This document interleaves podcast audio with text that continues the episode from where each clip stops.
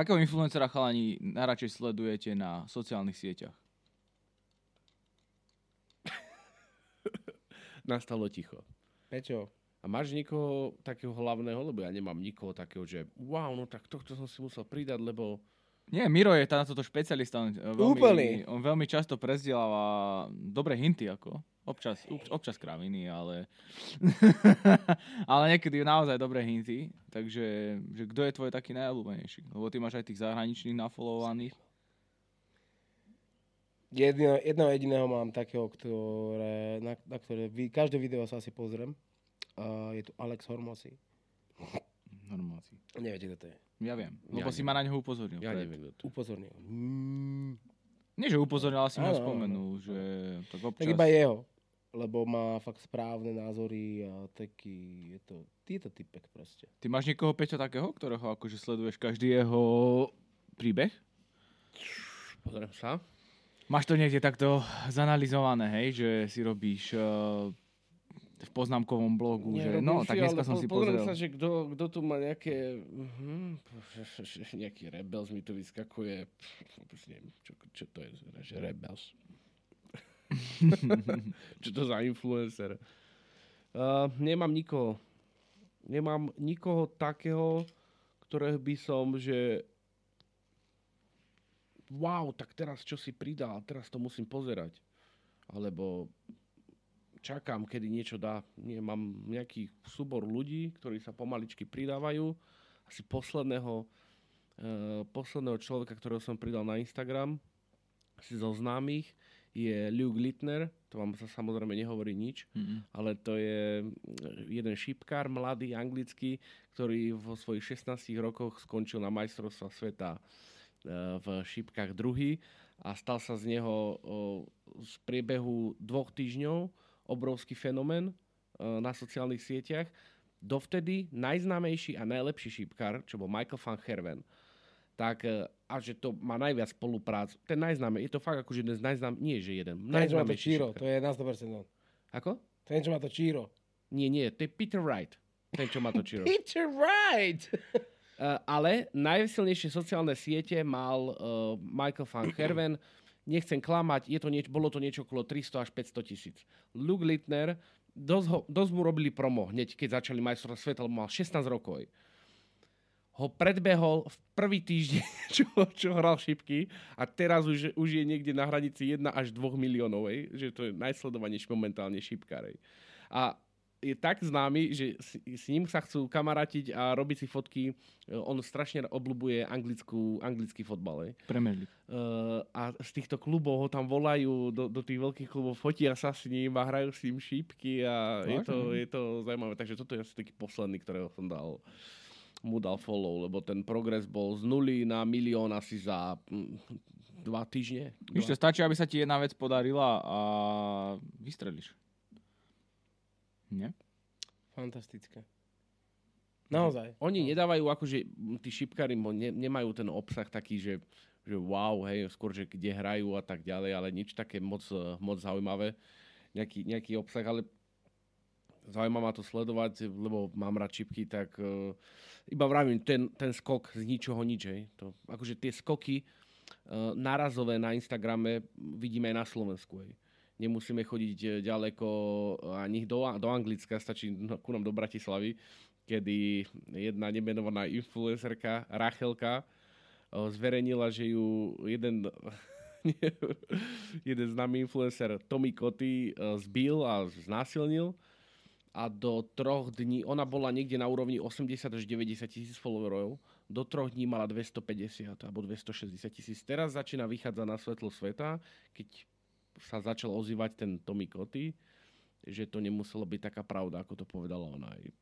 Ja, tak ja som sa tak zamyslel nad tým, čo som povedal, že stačí sa ti jedna vec podarí a tak to rapidne vystrelíš. Ale čo ak za tou jednou vecou je možno 5 rokov tréningu, vieš? Že možno to až taká úplná náhoda není. Mm, myslíš, chceš mi povedať, že ona trénovala 5 rokov? Nie, nevrajím, to- nevrajím, že nevrajím Peter. ale vravím ten uh, Luke uh, Littner, No, že v podstate je, bol druhý na majstrovstvách Európy v šípkach, majstrovstvo sveta.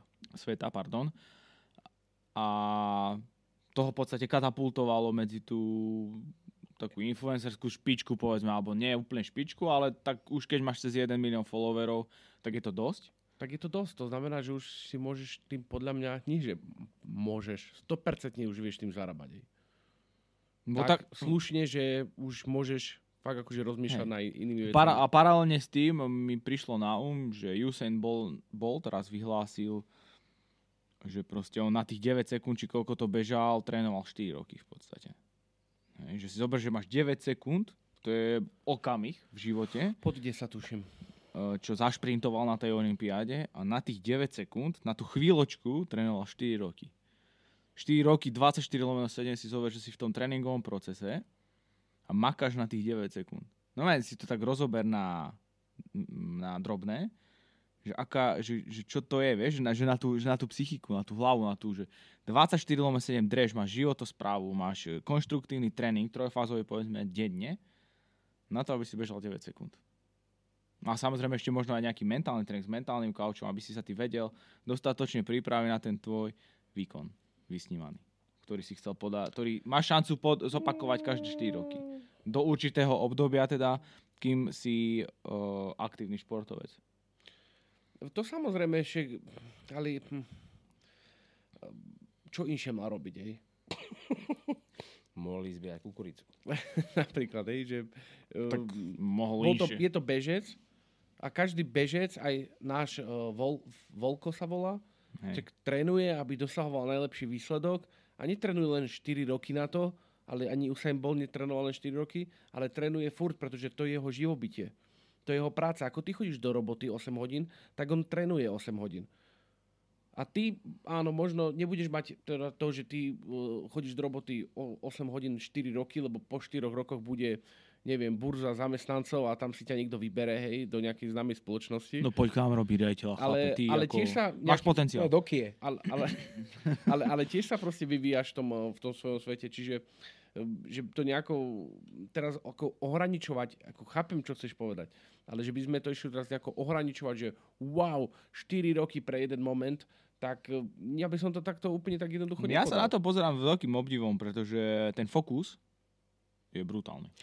Ale Peťo, podľa mňa máš pravdu v tomto, že je to také romantizovanie celej tej udalosti. Lebo naozaj... To je to slovičko, no možno, čo som mal povedať, to romantizovanie. No Je to, je to ako 4 roky strašne od, odlišných vecí. Není to v kuse proste, že je tam na tom ihrisku a proste trénuje iba tých 9 sekúnd dookola. Hej, proste tak to není. Tak neraj, že 9 No sekúnd veď, dookola hej, veď, ale šprintoval, no, ono ale- to tak znie presne, že, mm, že na jeden moment makáš celý život a proste, no proste, neviem, či na jeden moment, alebo na 6 momentov, kedy to nevidie a rozumieš, to je proste tak. A hlavne ten človek na, na to ani nečaká, on proste to vedel, že proste tam ide za tým. A to je, Ale ja si osobne myslím, že on už, keď už išiel na tú Olympiádu, už vedel, že to vie zabehnúť za, za už to vedel. Tak musel to- mať od, natrénované tie odrazy, to, tie štarty. to nejaký, že teraz výkon, že wow, sa mi to podarilo na Olympiade. On už to minimálne zabehol predtým niekoľkokrát, lebo keď potom eh, ho vlastne zaplatili, to bolo kúsok za, za, za Olympiádou, takže ide na tie atletické hry, hry v Berlíne, no a nechal si tam strašne zaplatiť za to, že proste zase zabehne to, ten istý čas, hej. A on ho tam zase zabehol, hej. Čiže on to už proste vedel, že to vie zabehnúť, hej. Ak sa budú, nebude zle naklonený mesiac s, so splnom uh, a príliv vody nebude 5 krát vyšší a 3 krát mi zazvoní telefón, tak pro, proste vedel, že to zabehne. Tým ne, nezľahčujem vôbec to, čo musel akože preto natrénovať. Vieš, ale si zober, že to, že to zabehneš tréningu. Že máš povedzme za sebou 20 tréningov, príklad poviem, hej, to je úplne číslo prvé, ktoré ma napadlo, kde zabehneš 9 sekúnd, ale teraz prídeš na tej olympiáde, sleduje ťa celý svet, máš tam divákov, máš tam teda už superov, ktorí sú na špici, povedzme, že sú v tých, že majú to natrénované tiež. A teraz ty sa sústredíš na každú sekundu toho, kým vystrelí ten rozhodca, hej, že je štart. Na ten odraz, na, to, na ten štart hlavne z toho, lebo ten štart veľmi rozhoduje. Že, Áno. A on ho a mal že už si zlý. tam, vieš, že, ten, že ako, A na to on- tak fascinuje. A on ho mal zlý ten štart ešte k tomu, hej. tak ho pokazil, no. Pokazil ho. Ale toto, čo k tomuto hovoríš, to bol veľmi dobrý príbeh, ktorý hovorí Jan Milfaj, ktorý je momentálne mentálny coach, bývalý, ria, e, bývalý riaditeľ Microsoftu pre Európu. Tak e, teraz neviem, o ktorom športovcovi, mal nejakého športovca, ktorého mentálne coachoval.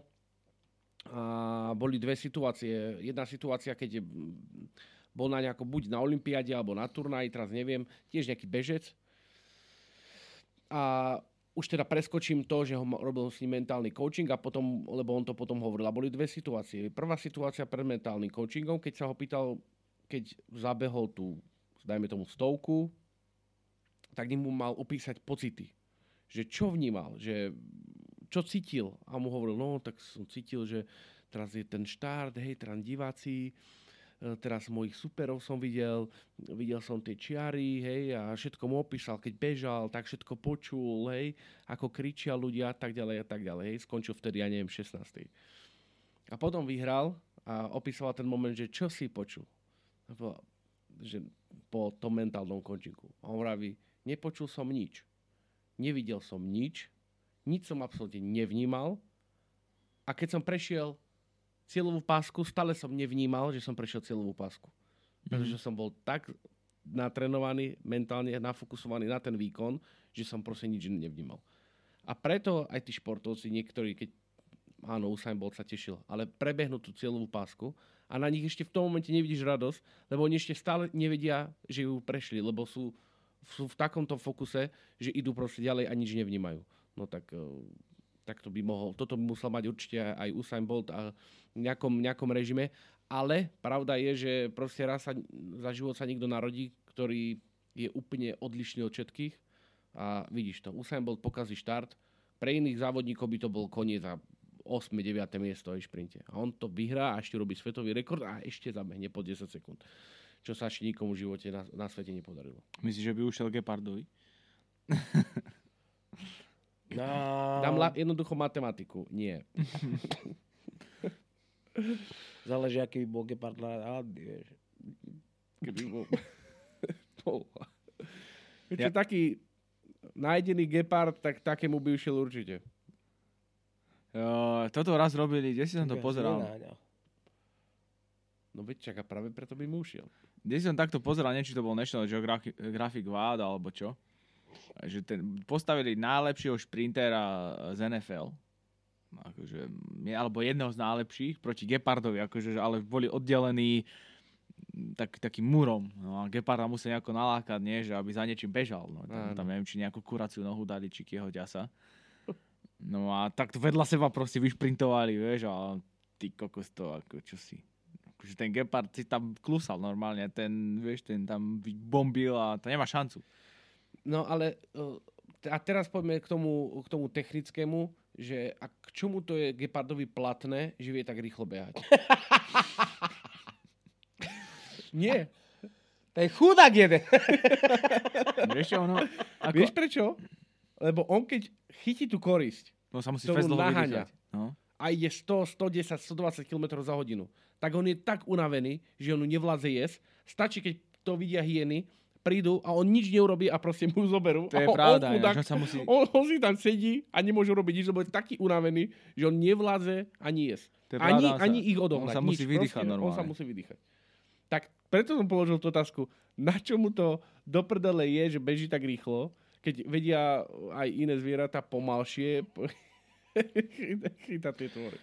Chudá gepard. Ono to je tá fyziológia. ak počúvaš, že nejaký gepard, tak Hej, počúvaj, Gepard do Serengeti, ak to počúvaš, tak dávaj pozor na tú korisť. Uber troška, Uber troška, aj zmen, zmen taktiku, lebo je, pravda je... že zali goce, bracho. pravda je, že všetky tie šelmy vyčkávajú na svoju obeď, čakajú niekde v huštine a potom akože takticky na ňu zautočí a Gepard nie, Gepard má na haku, uvidí, beží, hej, aj z 500 kilometrov, hej. A to, a Vidia, že ja to má. Tá, tá antilopa sa ešte pije, pije vody a kúka sa, no už by som mohla začať bežať. no ešte sa troška napijeme z tejto oázy, hej, a potom začne utekať a veľakrát ju ten Gepard ani nechytí. No veľakrát. Veľakrát, lebo to on, on tých 120 dokáže držať Včera iba... som pozeral, sorry. Včera som pozeral presne nejaké video, kedy nejaká, nejaký rís to bol. Kočka. Mountain cat. tam bol, Mountain Lion. Okay. A to Mountain je Lion. Puma asi. Nenáhodou Cougar? Alebo tak uh, sa to nejako číta. Si zvuk a more zobral, či čo? No, tomu ver, tam boli. Že? Mhm. Ale nie, nie, neviem, čo to bolo. Proste video, ako normálne skočil po nejakej strašnom, strašnom svahu. Proste to bola nejaká vysoká hora a v strašnom svahu proste skočil tento gepard, či čo to bolo. Gepard asi nie. Videl som leopard snežný. Videl som to video, bol to buď Gepard alebo Leopard. Ale A- Leopard to nebol, A Gepard proste to bol. strašne dlho padali a úplne oskali sa. No mej, ty, tak teda To bol leopard snežný. Mám, že na čo, to bola nejaká podobná situácia, ako keď si sa ty pýtal, že na čo mu to vlastne je. Ja ako som, som si myslel, on sa tak dole zakusol a padali normálne cez skaly, hlava, nehlava, proste bum, preto duňalo, ty Ja, kokos. mohla to byť Puma, neviem, či toto nevidel. A zrazu typek žil. A nebola to, nebola to to tak, že... lama, čo lovil? Neskúmal som to. Bola to Lama podľa- guanako? Bola to podľa mňa nejaká koza. Niečo také. Lebo to bolo v skalách. Hej, A neviem si predstaviť lamu v skalách. no. Ako verím tomu, že môže byť nejaká horoleskyňa lama aj. Každopádne, nešlo vôbec o to, čo to bolo. Išlo o to, že proste padali strašne dlho a skoro sa rozflakli obidvaja. Teda ten jeden bol určite rozflakaný, tá, tá obeď. A to druhé vyzeralo, že sa hýbalo, ale celé to tam nebolo to video, iba tak ako dopadli. Ale akože bolo to také, že... Hm, pointa, chápeš? Že vlastne Čavo bol mal podľa mňa dolamané rebra a krky a neviem čo. Tak chcel sa nájsť, no. Slušne sa chcel nájsť. No, slušne. Potom si povedal, že no ale povedzem, povedzme si to tak, prídem domov za ženou a poviem, žena máme čo žrať, ale už nemôžem sa hýbať. No, musíš nakrmiť. No, Ta- to je také, no. Ale tak sú to tie, eh, keď sme plynulo prešli do zvieracie ríše, o tom, ako gepard nemá eh, dôvod bež, bežať. Ale- Dôvod má, ale Tak on je hladný, no tak nemá na výber. Tak to je jeho spôsob lovu, vieš. Ale je to, je to minimálne zaujímavé. Tak eh, každý, kto, mm, každý, kto, ja keď som bol dieťa, som chcel byť gepard. ja nie. Lebo gepard bol najrychlejší, teda, není, není to najrychlejší suchozemský, No ale najrychlejšie suchozemské zviera je teda, gepard. na, není to najrychlejší cicavec, ale je to najrychlejší suchozemský cicavec. Najrychlejší cicavec je potom čo? To bude niečo malé. Niečo, čo pláva, mám taký pocit. Najrychlejší mm, vodnozemský. Alebo podvodný. Ty podvodiak, jeden. nejaký jeseter. Kraken. Alebo veľryba. Bude delfín nejaký, Alebo nie? kosatka. Alebo také niečo. Tie delfíny iba 70. Výba. Predpisovo. 70 a musí si vyskakovať, vieš. Sa podýchal. Aby si podýchal. Pláva, trošku. pláva, pláva, pláva, vyskočí. Pláva, pláva. Pláva, pláva, pláva. Čo to robí delfín celý čas? Ale delfín, to ti je ináč tiež zaujímavé stvorenie. No. Je? National Geographic. Poď, Peťo. Delfín um, je prvé stvorenie, alebo je to zo prvé zviera, kde sa potvrdilo, že vie byť homosexuál, delfín. Ú. A kde sa aj potvrdilo to, že delfín vie spáchať samovraždu. Ú. Vážne? Delfín vie normálne, keď má psychické problémy, vie spáchať samovraždu. Ako? Aj Utopí ide sa? tak rýchlo a nabúra do, Do, do, do múru, vieš, do nejakej hradze. Do lode. Normálne vyskočí na súž a tam zomre. A, a není to vôbec uh, ani také divné, keď, keďže sa napríklad na tie kadiaké terapie s, s deťmi alebo s ľuďmi, ktorí majú, dajme, dajme tomu Downov syndrom alebo takéto nejaké ochorenie, používajú na tie terapie delfiny, lebo, lebo sú, oni, oni vedia sa vcítiť do toho, problé- Empatické. do, do toho problému toho, toho človeka a preto vedia aj potom tomu človeku pomôcť. Mám jedného známeho, ktorý choď má dceru, tuším má Downový, Downov syndrom a cho, e, chodia na tieto delfinoterapie na Ukrajinu, a, lebo je tam sú lacnejšie a že ten progres on vidí, že normálne, keď tam sú týždeň, tak to, že je obrovský progres, čo tam vidí s tým dieťaťom. Hm. Je to aj na Slovensku, tieto delfinoterapie, kde si? Nie? Nie, nie, nie, nie. Chodí, Chodí... plavárni. Martine? No, No, máš aj morské koníky. je, tam, je tam Miro a že sa opýta, Miro, ty tu čo, čo, čo robíš? A on, ja som delfín. A ako sa to prejavuje reálne, že, že čo, čo, aký je výsledok toho? Sa lepší motorika toho Dieťaťa, dieťaťa, napríklad. Aha. To je asi to najdôležitejšie, lebo však oni väčšinou nechodia. No, Alebo sú také Downom, prípady, myslím, kde... Downom, no, tak možno nejaké Sú také prípady. prípady, čo sú aj akože mm, sa moc nehybú, hej, alebo nevedel, aha. sa im potom zlepšuje No, motorika. dobre, ďalšia, mňa, mňa zaujíma, ja akože teraz by som naskočil na takú celkom témičku. Zbúram tvoj hrad. Nie. Čo ty máš s tým hradom furt? Ja vám pustím Nič mi nepúšťaj. pesničku. Zbúram tvoj hrad. Mm, empatia. To bola dobrá, dobré slovičko. Čo je empatia podľa vás?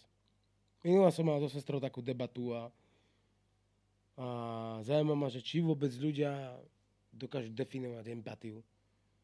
Je to schopnosť cítiť sa do citov, pocitov, myšlienok druhého. No ale to je poučka. No, No, ale, zo slovenského jazyka a literatúry si no, toto ale všetko- to je poučka. Reálne, keby si to ty mal svojimi slovami opísať, tak je to čo? Je to niečo, keď máš schopnosť s niekým súcitiť. To si moc ďaleko tej poučky nezašiel. Byť empatický, súcitný človek, jednoducho. To nevie, nevie byť každý empatický. Vieš, niekomu, niek, niekto, Dobre, povedzme konkrétne situ- situáciu.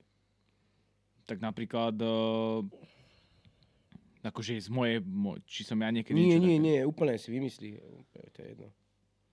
tak povedzme, že teraz niekto truchlí, ja neviem, je, ja, ja považujem za empatiu osobne, povedzme, že sa rozídeš uh, po vzťahu, dlhodobom vzťahu, alebo niekto je, sa roz, rozvedie hej, s manželom, s manželkou, to je jedno, aké pohlavie teda, a teraz je z toho zničený a teraz povedzme, ty si nejakýho známy a chcel by od teba nejaký, nejakú radu, hej, alebo niečo a, a nejaké nakopnutie možno, nejaký štart do života ďalšieho a ty mu povieš, á, taký poďme na pivo, alebo úplne neodhadneš tú situáciu, ako keby, že mm, to, čo by ten človek možno v danej chvíli, nevieš sa vcítiť do tej jeho situácie a nevieš teda adekvátne na to zareagovať, povedzme. Vieš, že... Ale ty si povedal opak empatie teraz. Ja neviem, tak mám... Chvíľku ticho. Eh, Môžem ja zasiahnuť do tejto debaty. Let's go.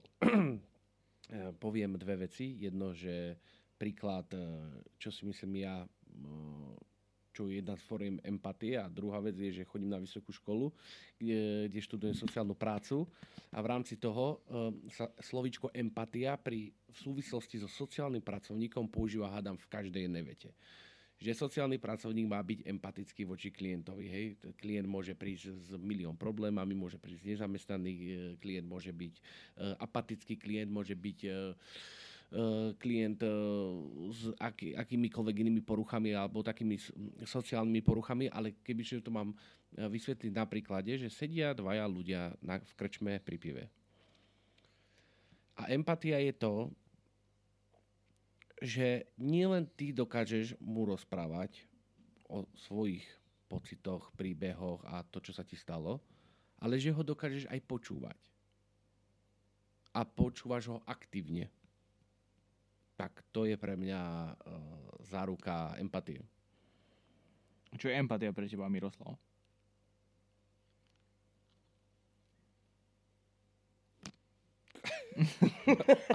ASMR. si tu odlúpol nejaké sklíčko. ASMR. Asamara. Teraz ako si sa podľa mňa pri tom odlupovaní zamyslel, že... Nie, čo empatia, tak akože je to určite tak, že potrebuješ sa...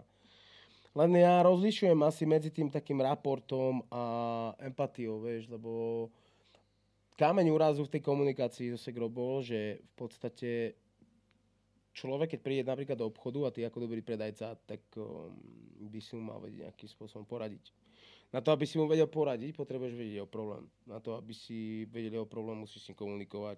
Na to, aby si s ním komunikoval a vedel jeho problém, treba sa na ňo na nejaký spôsob nacítiť. Lenže v odbornosti sa takéto nacítenie nazýva aj raport. Hej? Čiže kvázi ty vlastne skopíruješ, alebo teda nacítiš sa na toho človeka doslova a potom s ním dokážeš pracovať a ten človek ťa viac menej viac počúva. A do akej miery to je pripustné z hľadiska predajov alebo z hľadiska nejakého biznisu, voči tomu, že si empatický a voči tomu, že to je vľudné a voči tomu, že, že to je OK v spoločnosti. Že to ma zaujíma, lebo neprišlo mi to úplne koše, keď sa niekto bije do hrude, že aký je empatický a neviem čo, ale vlastne keď vo výsledku povie, že tú empatiu využíva na to, predáva produkty, tak je to akože dosť divné, nie? Mm, vieš čo? Ako nemyslím divné, veď jasné, samozrejme, všetko, všetci to využívajú, alebo teda vo väčšine prípadov to ľudia využívajú. Ale mne to nepríde úplne košer, proste takto sa zahrávať s nejakou tou empatiou, alebo tak, vieš, že... Ja si dokonca osobne ani nemyslím, že empatia je jeden z hlavných nástrojov podpory predaja v rámci osobného predaja uh, bodka. Vzájomný styk No naďalej. Tak, tak teda tá Ja, empat... som, ja som robil predajcu uh, v, vo veľa, vo veľa, vo viacerých absolútne odlišných branžiach. A poviem ti, že slovo empatia uh, asi bolo nejako použité, alebo tá empatia bola ist niekedy tak použitá, že som to tak vycítil, že musím sa vcítiť do toho človeka a, a hrať ako keby s ním, s ním tú hru, ale, ale nebolo to pravidlo mne veľakrát fungovalo, mne práve, že veľakrát fungovalo opaka empatie. Že som bol drzý. Ale tak, nie tak drzý, že čo vy, čo chcete vlastne. Dobre. Čo robíte v mojom obchode? ale, ale tak, tak, e, tak e, drzý s tým, že bol, aby zo mňa vychádzalo tá odbornosť toho. Hej, nedať im úplne pocítiť, že sú sprostí, aj keď ty to vieš, že sú sprostí, hej. Sorry, Mhm. to som len tak mi ušlo. ale, ale, ale, ale tak, takú tú drzosť, že, že napríklad, taký, nehovorím, že uvediem konkrétny príklad, ale niečo na ten spôsob, že, že ako pozrite sa, ja som tu od toho, mám tu poradiť, ale budem absolútne rešpektovať, ak moju pomoc nechcete. A budem aj samozrejme rešpektovať, že pôjdete do iného obchodu a kúpite si možno ani to, čo nechcete, a o dva mesiace vám slúbujem, že tu budete zasa tu, lebo to, čo ste si kúpili, inde to bude pokazané. Ale je mi to jedno. Tu sedím, keď budete chcieť. What a selling tactic. V, tejto, uh, v tomto zmysle Bola dokáže... tam empatia použitá? Nie, ale v tomto zmysle dokáže byť v rámci predaja, dokáže byť empatia pozitívna a negatívna. Pozitívna je tá, podľa mňa, že vycítiš tie potreby človeka a snažíš sa mu predať vec, teda na margo toho, že predávaš povedzme športové oblečenie, ktorá by sa mu teda na základe jeho opisu hodila. Hej, že vieš teda vydedukovať na základe toho, čo rozpráva, na základe toho možno, akú má mimiku, gesta, hej, však on sa ti nejakým spôsobom predáva a ty vieš na základe toho, že je, no dobre, tak ty teraz pôjdeš, uh, ja neviem, skialpovať a chceš, jazdi, chceš skialpovať, teda chceš robiť ski touring viac menej po zjazdovke.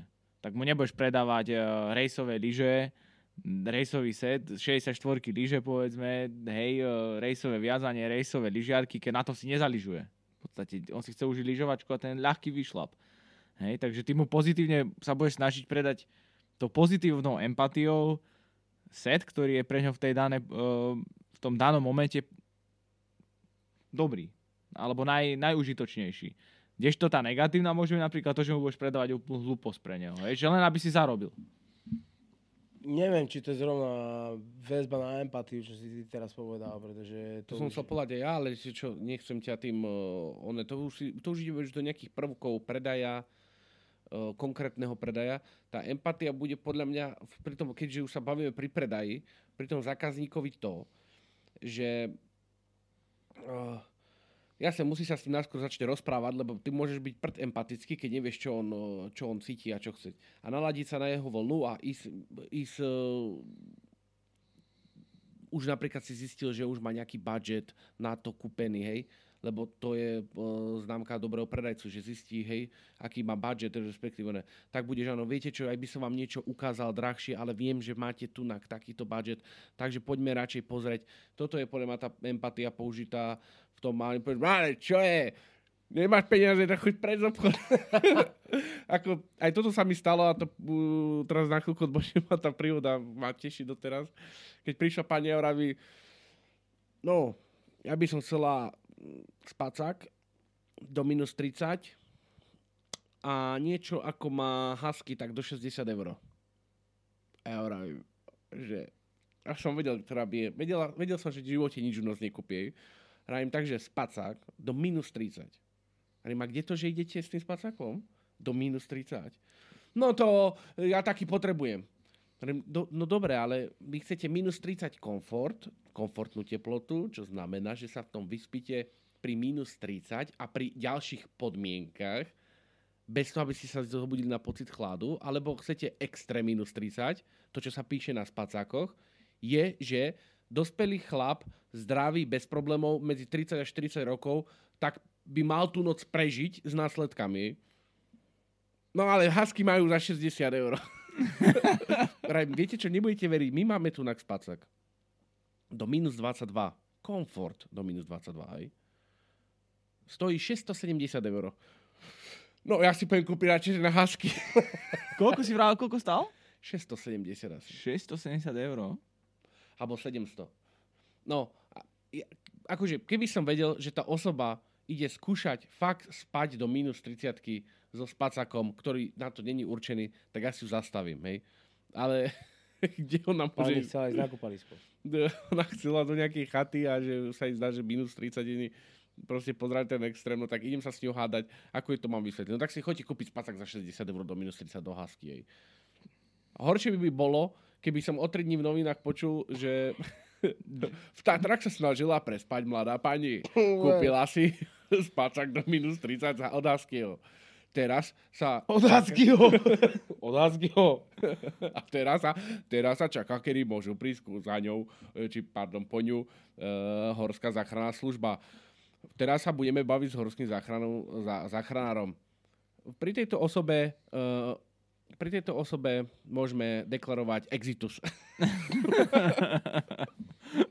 Pro televíziu joj, Jožo Gubáni. Statier, kamo. Statier, Jožo Kubáni. wow, to by som, teda Margo, toho by som nepovedal, že taký spacák, že do minus 20, hej, že 6 kg. Hm? To bolo vtedy 6 kg. To bolo v 93. Teraz už bude stať asi 800 možno. Hej. Aká to bola značka? Pamätáš si? Milet. Milet? Milet alebo Sir Joseph. Sir Joseph. Mhm. Ale nedám na to ruku do oňa. Takže ľudia, poviem vám to tak, ako je. Choďte si kúpiť hasky za 60. Choďte prespať. Empatia v predaji.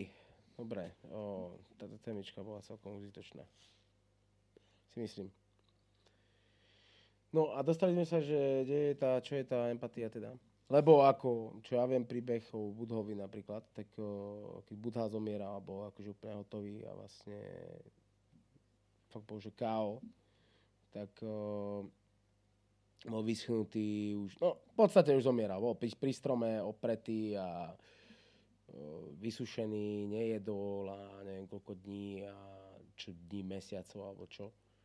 A potom išla okolo o, pani, matka niekoľkých detí a nesla v miske mliečnú rýžu. Ako išla, tak sa na pozrela a tú mliečnú rýžu samozrejme mala pre svoje deti. Tak videla ho zomierať pri tom strome a tak, takého chudáka. Tak prišla ku nemu a začala ho krmiť tou mliečnou rýžou. A vlastne vtedy budovi začalo dávať všetko zmysel a vtedy ho vlastne že vraj osvietilo a vtedy pochopil, že vlastne, že tá empatia tej matky vlastne voči tomu človeku, že to je že to je wow, hej. A zaujímavý príbeh, ja som si myslel, že ho naschval, nejedol. No veď on, na schválne, on hľadal pravdu, on sa snažil postiť všetko, on robil proste strašne veľa vecí. mu to nejaká matka pokazila. Nie, nie, ale on už bol vtedy ako na sklonku smrti naozaj. To už bolo také, že už nechcel ani on žiť, lebo nevedel nájsť tú pravdu a proste to osvietenie a neviem čo. A fakt už bol, lebo vlastne on keď, uh, to boli nejaké tie prvé náboženstva, kedy vlastne prehlasovali o tom, že oni nejedia a neviem čo. E, a on si z každého náboženstva, ktoré stretol za tie svoje roky života, zobral niečo iné, alebo teda niečo, kúsok aj z toho náboženstva, tak čo jemu dával zmysel a podobne a z toho sveta a všetko. A tam už keď zomieral, tak vlastne to sa stalo. No a tedy ho vlastne kvázi osvietilo, aj, že začalo sa mu to spájať proste, že, že aký ten svet proste môže byť nádherný, keby, keby sme si naozaj jeden druhého ak tak viac vážili a ukázali sa na neho nacítiť a podobne. Um, prečo napríklad ale vznikla len tá debata bola, že uh, niekedy som taký celkom surový, vieš, k tým ľuďom. Že nie som, že som moc priamy a že menej, menej, ona mi povedala, že som menej taký empatický. Ja som bol z toho taký zarazený, že ja som akože dosť empatický a dokážem sa nacítiť na človeka, ale že to neznamená, že teraz sa nacítim na každého, koho stretnem a proste budem sa prezentovať ako nejaký cíťačík alebo neviem čo, vieš. Ja som akože dosť vnútorne citlivý človek, ale nemyslím si, že to je, že to je nejaká výhra teraz vo svete, proste ukazovať to, že si nejaký, takýchto máme dosť, hej, čo sú takíto cíťačíkovia. Takže ja si myslím, že tá uh, muskulinita je skôr viacej podstatnejšia v dnešnej dobe ako ako byť takýto nejaký ciťáčik. Čo to znamená muskuliti, muskulita? Muskulinita. Muskulinita, tak. To je vlastne takéto chlapstvo. Čo je to byť chlap? To si na, na, na počkaj, ja som chcel dokončiť túto tému a môžeme načať ďalšiu. Nie, tak ale keď muskulinita, vieš, že, že čo to znamená byť chlap?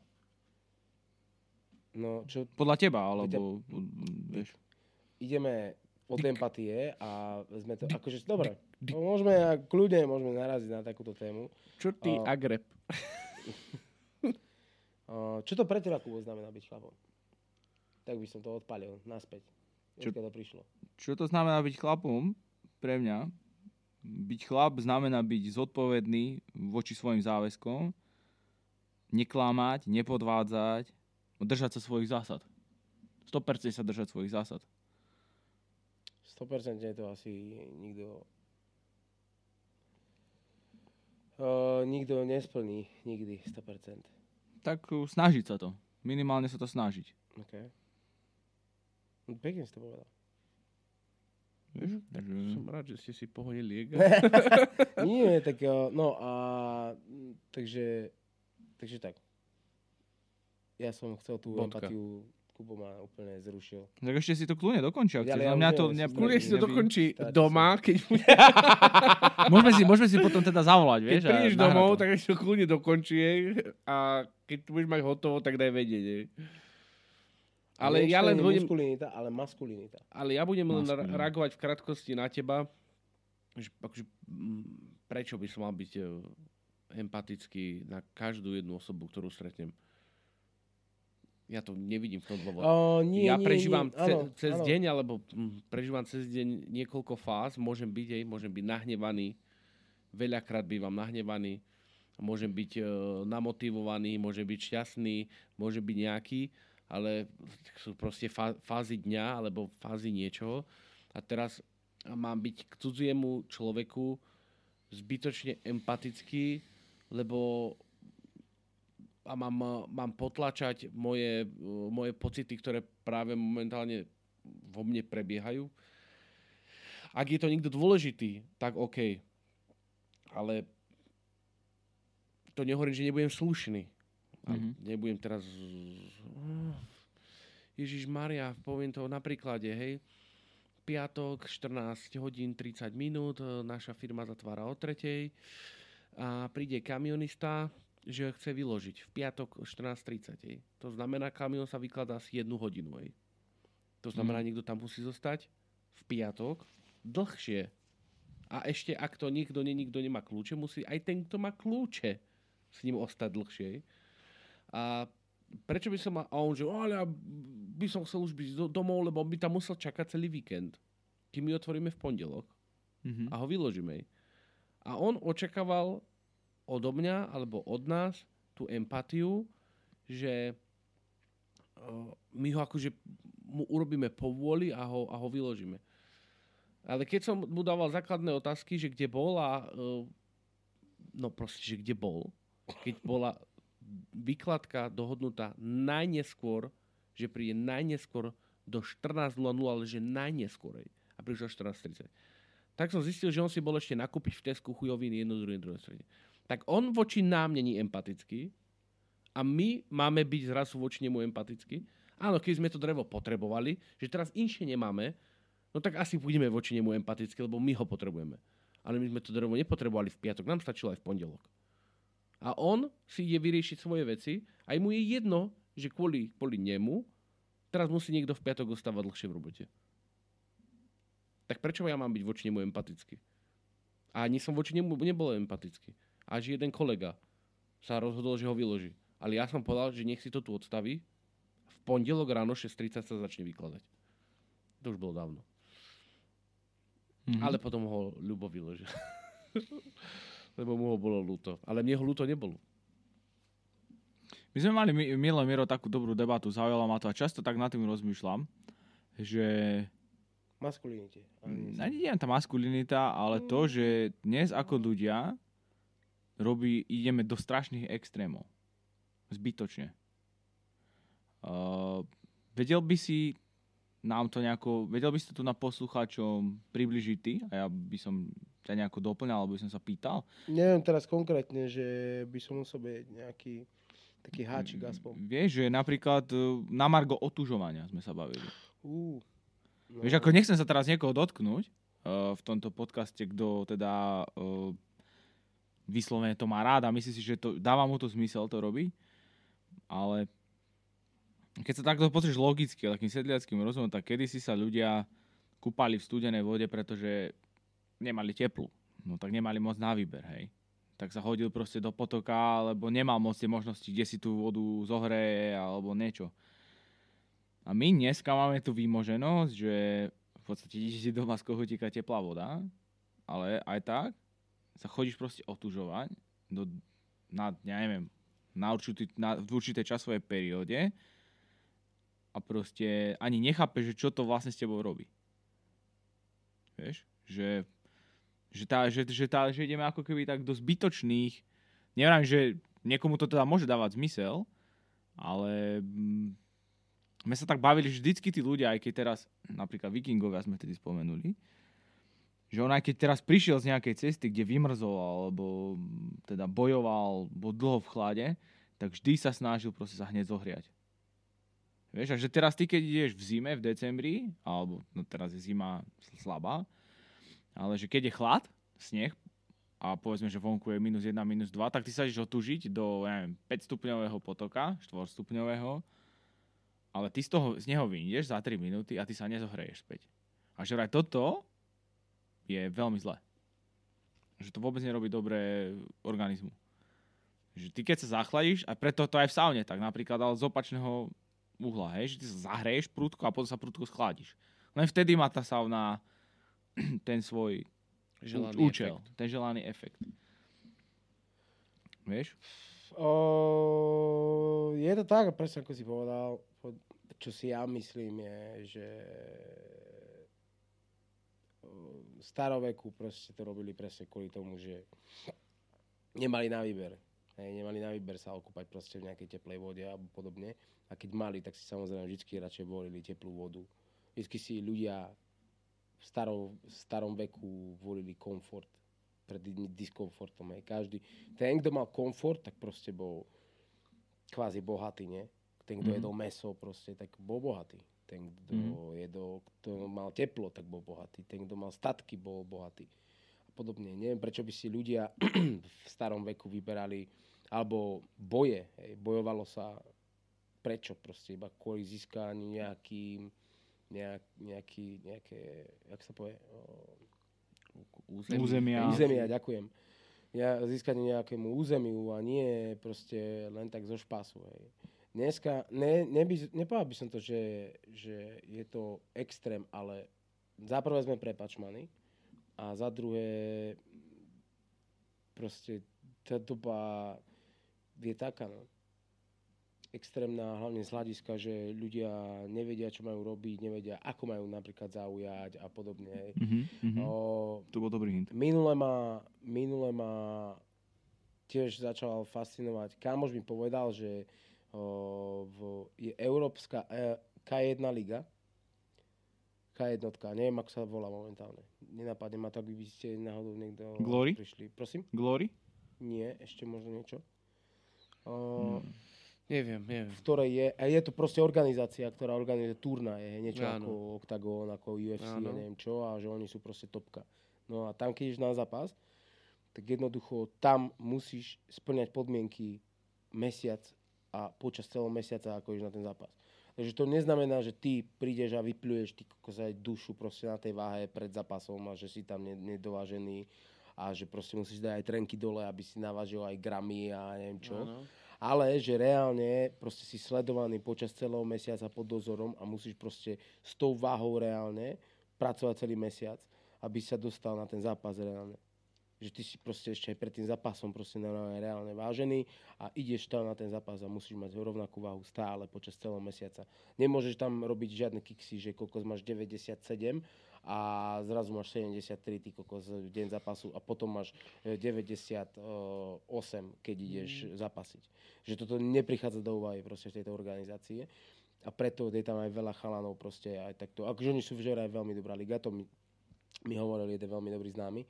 Takže som bol, nechápal som tomu, lebo samozrejme z každej strany počúvaš, ako proste, hej, títo chlapci sú vlastne kvázi tie špongie, hej, akože nič proti, ale proste, aby som to nedal, ty koko, to je strašný hazard s organizmom. Ale na toto by som rád poukázal a rád by som, o, Mhm. je mi ako viac menej pohybujeme sa v týchto, v týchto fighterských o, organizáciách a neviem čo, hej. A, teda organizáciách hlavne, teda gymoch a neviem čo. Poznám veľa chalanov, fighterov. Ale dosť ma hneva to, že, mm, že ľudia, ktorí presne toto robia, túto špongiovú hru, že na keru piču to poukazujú na tých sociálnych sieťach, že kým si nebol v mojich botách, tak v živote... Ne...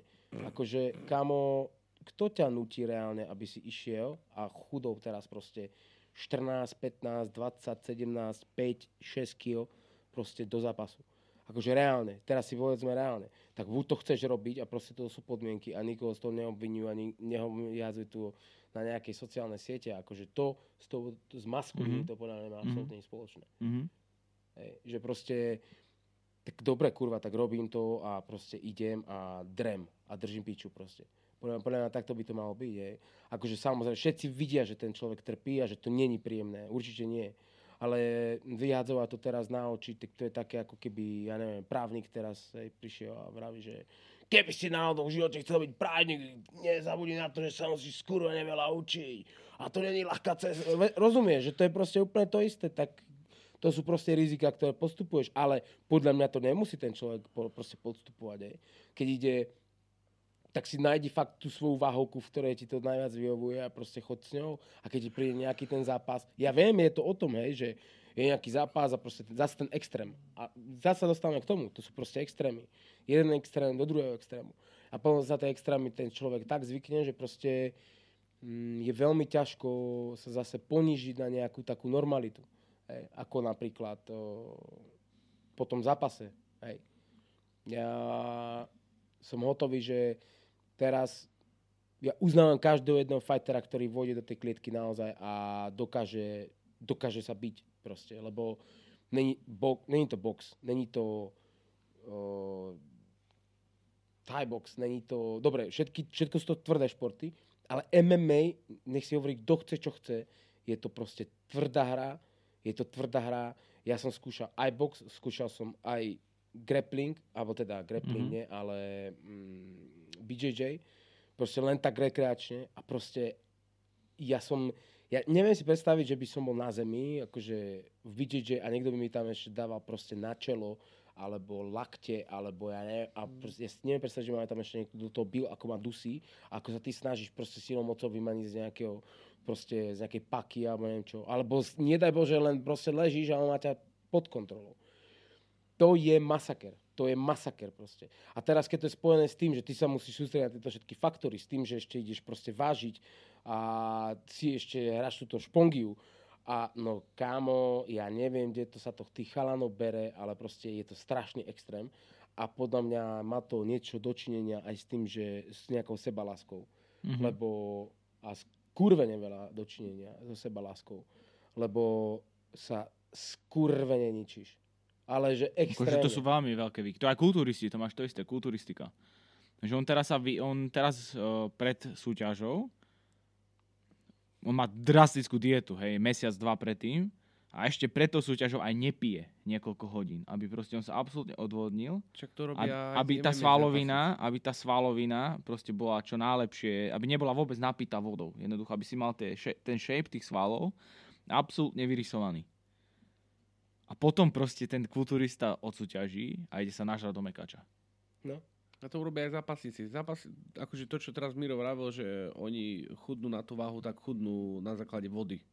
Oni nechudnú na základe toho, jasné, že dodržujú nejakú stravu, aby sa e, oni sú, že to majú naučené, teda tí, čo poznajú svoje telo, vedia, že keď dajme tomu idú, neviem, 77 váhovú kategóriu, tak vie, že v istom momente týždeň pred zápasom musí mať 87 a vie, že už potom tých 10 kg alebo 8 si necháva na, na, na odvodnenie. hej.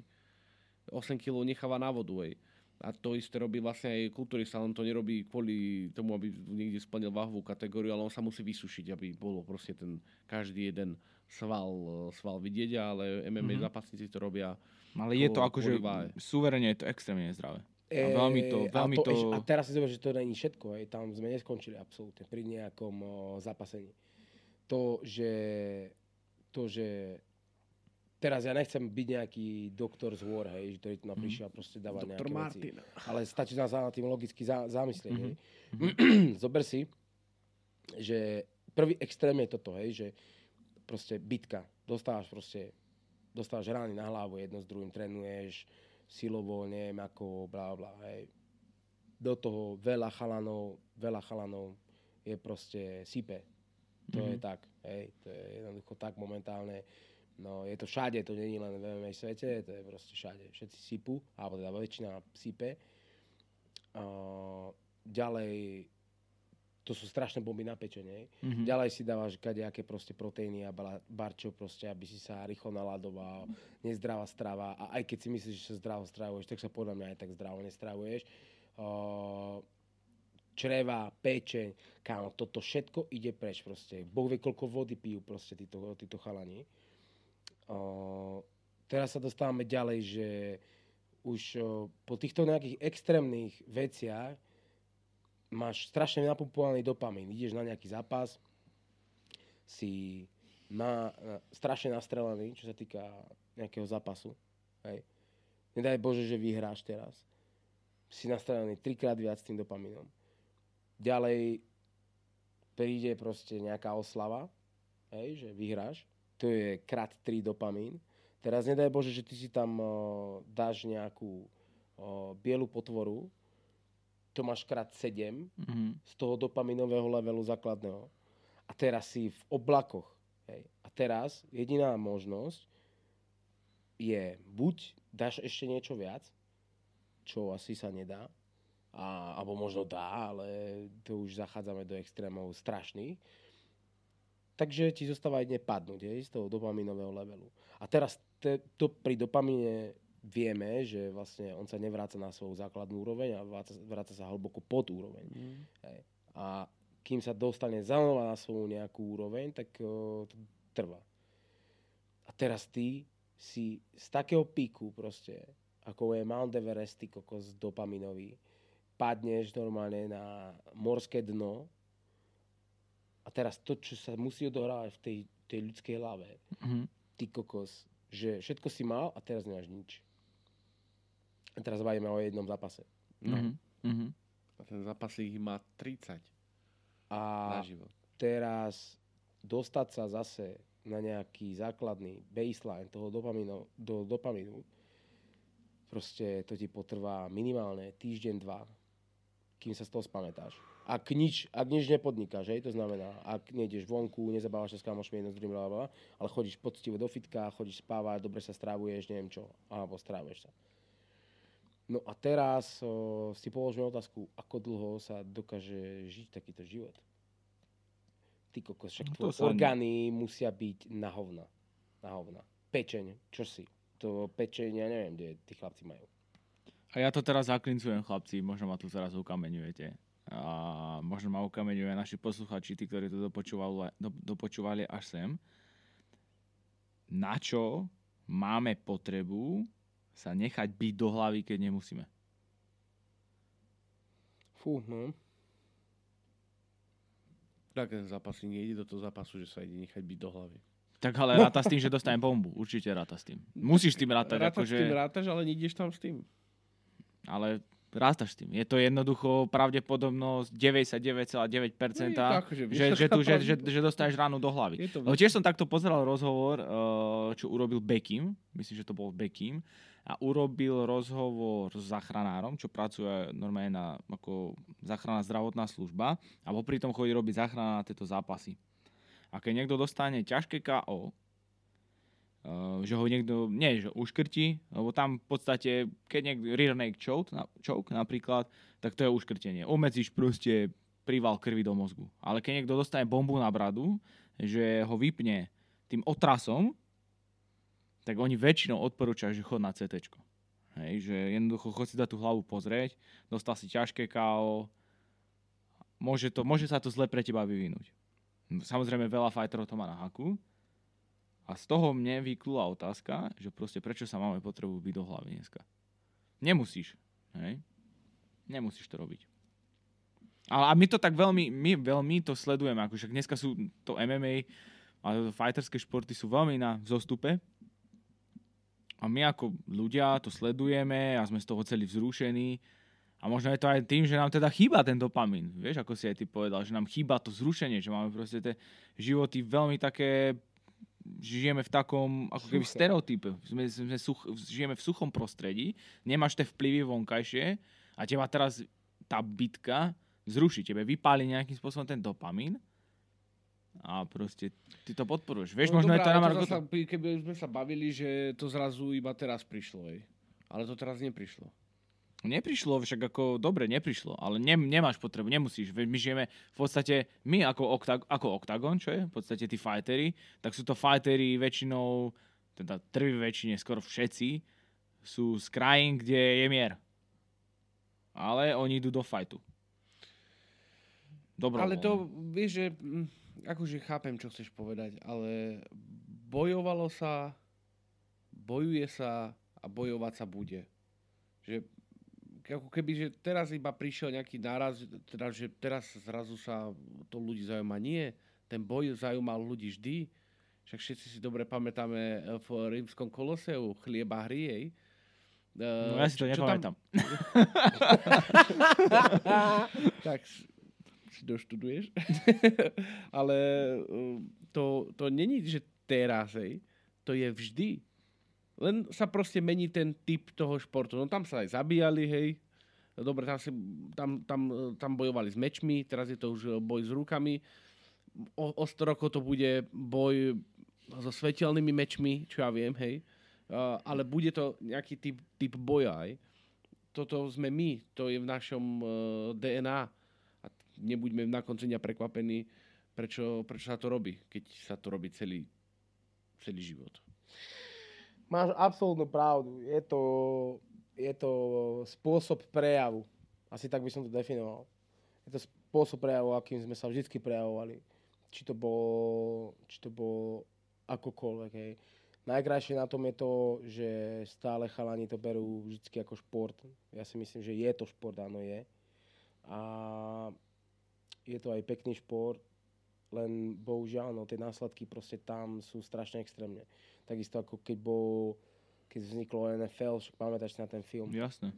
Uh, mm, tam sa tiež strašne polemizovalo o tom, že aký je to nezdravý šport, hlavne kvôli tým nárazom a bombám, proste, čo tam vznikajú a že proste chlapci tam dostávajú. Ako sa volá tá choroba, ktorú tam dostávali? Eh, CTE, Chronic Traumatic Encephalopathy.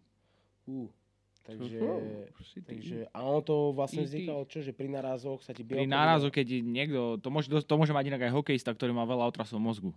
Uh, môže to mať boxer, môže to mať takýto MMA, ale najviac to teda majú hráči NFL, na určitej pozi- ktorí hrajú na určitej pozícii práve.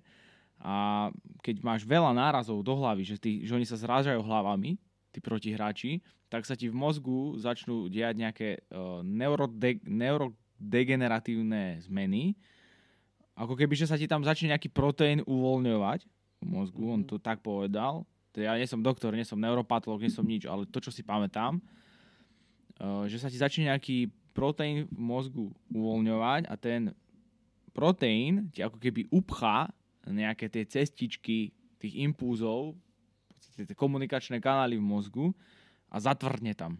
To, to znamená, on to porovnal tak, že ako keby si nalial betón do, odpa- do odpadu, povedzme, do odtoku Chápem. vody. Chápem. Hej, on tam zatvrdne a tá voda už nemá kade ísť, ona ti bude proste bublať von. A Ja. toto sa deje v mozgu týchto ľudí. A A- ten mozog podstate, on za života sa nedá ten, tá, táto choroba zistiť. Dá sa to zistiť až po smrti. No a to je presne to, čo som chcel aj ja povedať, je, že sa tu bavíme o bojových športoch, ako keby to boli najnebezpečnejšie športy na svete, ale nie, to, naj, nie sú to No, najnebezpečnejšie. ale si určite najbezpečnejšie, tak ako sú to najnebezpečnejšie športy. Nie sú to. A čo, tak dobre, veď, ale tak zase Tuším, ako som videl niekde správne štatistiku, pri hokeji dochádza k závažnejším a častejším úražo- úrazom, samozrejme nie s tým, že hokejistov je veľa, ale keď to dáš ako šport a rozdeliš to na nejaké kategórie, tak e, viacej zranení a takýchto, čo teraz sa to bavíme v NFL, tak hlavne v NFL, ale v hokeji e, je toho viacej ako v, pri MMA napríklad. Štatisticky. Štatisticky sa zraní skôr pri hokeji ako pri MMA. Pri MMA, Pretože či, ako- tak si zober, že Ako hokej... to stále vravia, vravia zápasníci, proste tí zápasníci, pravím, oni sú trénovaní na to dostávať, alebo vedieť, ako dostať, alebo vedieť padnúť, alebo na, ale hokejisti netrenujú na to, že dostaneš pecku na hlavu, ej. Trenuješ to, aby si dal gól, aby si dobre obránil. Počkaj, ja som, ti včera, ja som si včera pridal Reelsko, kde to dokazuje, že tam sú trénovaní normálne boxerom. Trénujú sú v hokeji, v No. dnešnej NHL sú normálne trénovaní chlapi, ktorí sú tam na to, aby sa bili a sú normálne trénovaní v boxe. A veď áno, Ale tak zase pozor, ja mám taký pocit, že miešame hrušky s vypražaným syrom. Pretože fight je 2 na 2. Teda je- jedna, jedna versus jedna na jedna. Hokej je 5 na 5. áno. Hej, ale- čiže a, a koľko máš e, Štatisticky. tých lík? Jednoducho, tam Nie. jasné, že budeš mať tú vzorku Nie, a tých že, úrazov. nie, že teraz, že... e, väčšiu, vieš. mm, teda neviem použiť to správne slovíčko, lebo ma teraz nenapadne, ale nebavíme sa o tom, že uh, za tento rok bolo zranených 10 zápasníkov a 570 hokejistov. Ale keď to dáš do pomeru, hej, Mhm. aké to slovo, neviem si teraz pomenúť na to, keď je, Ja nikdy mi nešla, zoberieš niečo- štatistické analýzy. nezoberieš že niečo, čo je veľa, niečo je málo, ale proste to vyrovnáš. Hej, neviem teraz to Pomer? Ako? Pomer? Nepomer? No, dá, nie je to úplne presne to. Tak štatisticky sa skôr proste zraníš pri hokeji, hej. Môže byť, ako nehádam sa, hej, že, ale, mm, Ale určite sa to radí je medzi. to, je to tak, ja som... Čiže keby ty si šiel zapasiť a Miro by šiel hrať hokej, štatistika hovorí, že Miro sa zraní skôr ako ty. Môže byť. Ale ne, nehral by som jeden na jedného. Hm? Nehral by si jeden na jedného. Ako tak hokej? sa hokej nehra. Veď ja viem. Vieš, ako som to myslel? Kebyže náhodou. Keby som náhodou jeden na. Tak by som nehral. Áno. No, sme v extrémoch, chlapci. Extrémne prípady. Milo som Ja. čítal tiež taký článok, uh, jeden, čo, sme- keď sme si, keď si teda, to ma tak napadlo v súvislosti tej, že si vravel, že tie fighty máme od nepamäti v sebe, že sme že človek teda homo sapiens sapiens, no možno že aj naši, naši predkovia, teda nie homo sapiens sapiens, ale homo erectus, povedzme, Homo sapiens. alebo homo sapiens, uh, bojovali, hej, že bojovali o život, museli proste loviť zver a, a teda, a teda. Mamuty. A toto je napríklad genetická, toto čo poviem, tak máme ke- genetickú predispozíciu po týchto našich predkoch a to je, tá genetická predispozícia je stres. Vieš, čo robí stres? Stres v podstate ti uvoľňuje, ty keď sa dostaneš po ten tlak do toho stresu, tak on ti do krvi uvoľní sacharidy a, cukr- a, sacharidy a tuky s tým, že ráta, že ty ideš do boja, alebo, ideš, alebo očakávaš napadnutie inej tlupy, alebo ideš loviť mamuta. No a toto tvoje telo očakáva. A je to preto to vyplaví, že, že aby, mali tvoje, aby mali tvoje svaly výživu. Hej, že teraz ty budeš bojovať na haj mamuta a ty proste potrebuješ vyživovať tie svaly. Tak telo sa nejakým spôsobom na to, eh, na to nastavilo z evolučného hľadiska a preto je stres tak zdravú škodlivý dneska. Že my sme v strese, povedzme, že ťa idú vyhodiť z roboty, alebo si v strese, že nestihneš zaplatiť uh, splátku hypotéky. Tvoje telo si myslí, že ideš bojovať s mamutom, alebo že ťa ide napadnúť niekto s mečom a uvoľní do ciev, teda do, do krvného obehu sacharidy a tuky. Tieto sacharidy a tuky sa nespália tým pádom, že ty nebudeš vykonávať tú fyzickú aktivitu, ktorá, ktorú by si potreboval na to, aby si to spálil a ukladajú sa ti uh, do ciev, na steny ciev. A to sú v podstate tie faktory, prečo stres tak veľmi ovplyvňuje to, že či dostaneš infarkt, emboliu alebo niečo. Hej, to je ateros, spôsobuje to v podstate aterosklerózu. Znači, to má... Volali mi, volajú mi z banky. Asi. Dúfam, Volajú že z nejaký banku- teraz doktor neza, banky, neza, vám Nemáte toto. zaplatenú splatku, ale bol som chyté mamuta. Takže to je jedna ku jednej. No, báne, je to tak, no. A hlavne, hlavne tento stres, inak vidíš, toto je presne spojené aj s tým, že, že tieto extrémy o, sú, je predispozícia. Mhm. Už sme sa o tom bavili veľakrát, že o, keď, máš, keď si ako malý a máš doma stresujúce pr- prostredie, hej, že nevychádzaš do ideálnej rodiny napríklad alebo podobne, um, ja neviem, že oco je alkoholík, alebo mama, alebo niečo sa proste doma deje, ako v 80% slovenských rodinách, alebo možno viac. O, a teraz o, od malička to máš doma husté. Hej. Teraz ideš do školy, proste nemáš, dajme tomu, že na desiatu, hej, lebo proste oco prepil prachy, mamka proste ledva zarobí, o, so sestrou idete do školy, nemáš na desiatu, proste bojíš sa, že sa ti tam budú deti smiať, že nebudeš mať proste desiatu, hej. Tak jednoducho, to je prvý stres. Ideš do Mhm. školy. Si v škole, proste si hladný. Teraz o, hovorím o extrémoch, hej. Teraz si v škole, si hladný, o, nesústredíš sa na učenie, hej. Mm, dostaneš napríklad, že zlé známky, alebo tak. Vyrušuješ.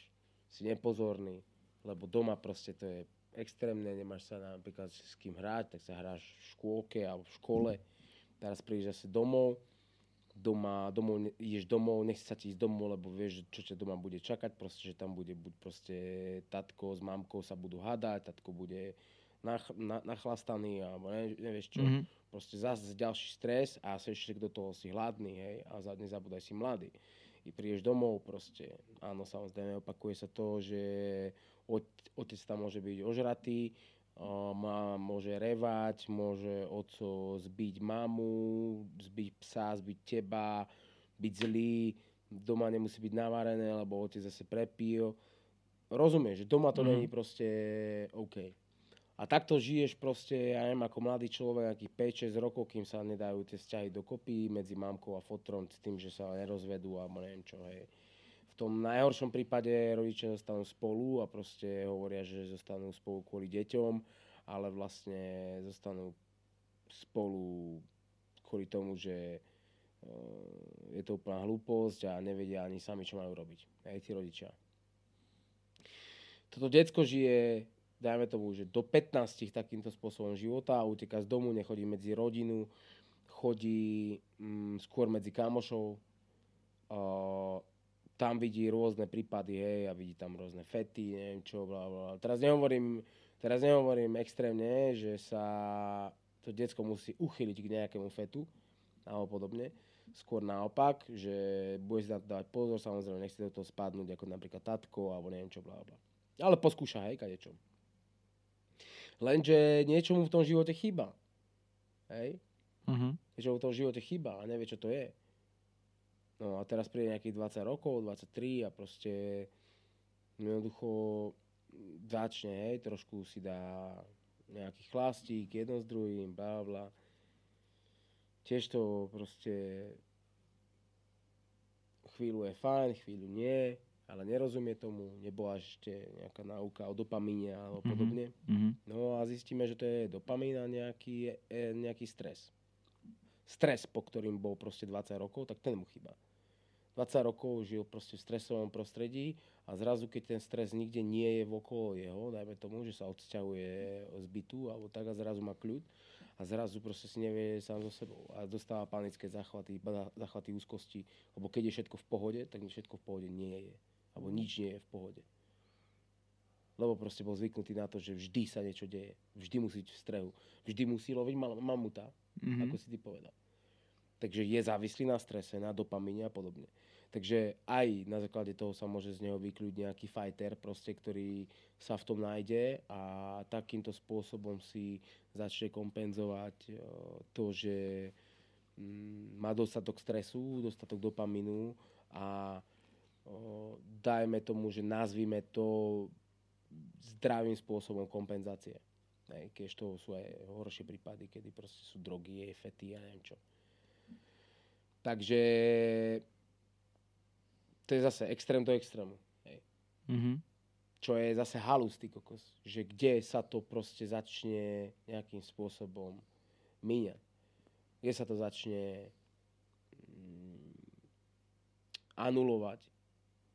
Lebo minule, keď sa tak zamýšľal nad tým, že, že my sme tak generácia X, kedy má, ktorá má v podstate ešte, alebo môže zastaviť alebo roztrhnuté reťaze tej predchádzajúcej generácie, čiže tie návyky, zvyky a triky a kadejaké veci, proste, ktoré mali a odovzdali nám a ktoré sme videli, tak my ich musíme cez seba nejak prefiltrovať a už ich nepúšťať ďalej. Alebo púšťať ďalej iba tie, ktoré sú vhodné podľa nás.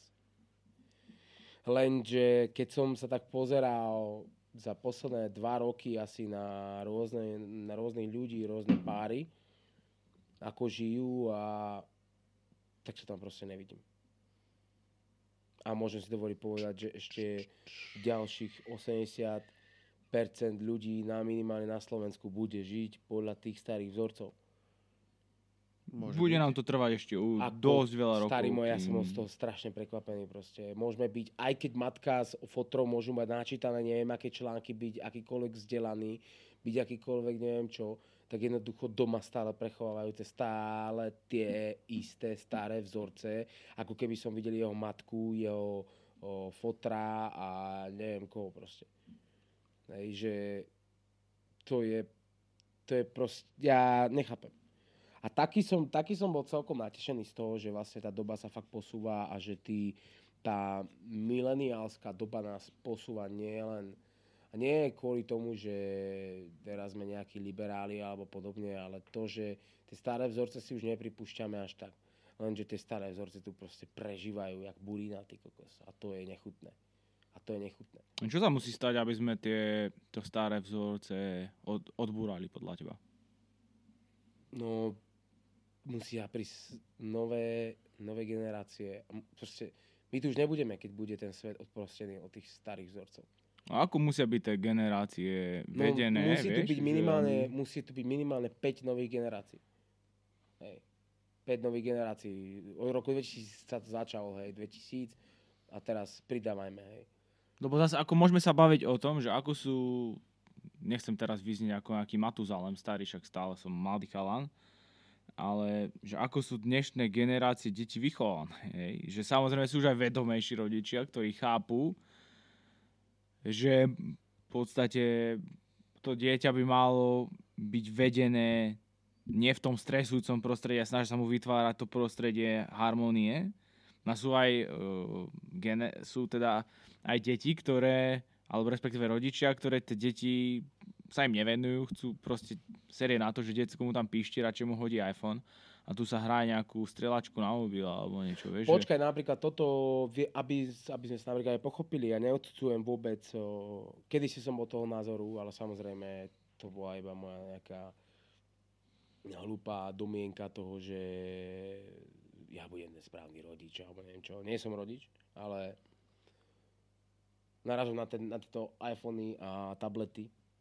Tiež som nebol toho zastanca, hej, keďže prídeš krkajúce decko a hodí, mamka mu hodí tablet alebo neviem čo.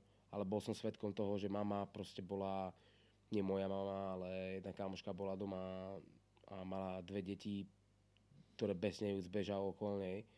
A jednoducho ona si potrebovala porobiť nejaké veci a Áno. navariť a neviem čo. A jednoducho vtedy tam absolútne nikto nie je. Tak jednoducho ona nemá čo robiť. Je- Jedno decko nechce spať, druhé potrebuje sa hrať e, a mamka potrebuje navariť a nažehliť a neviem čo. Tak jednoducho východisko není.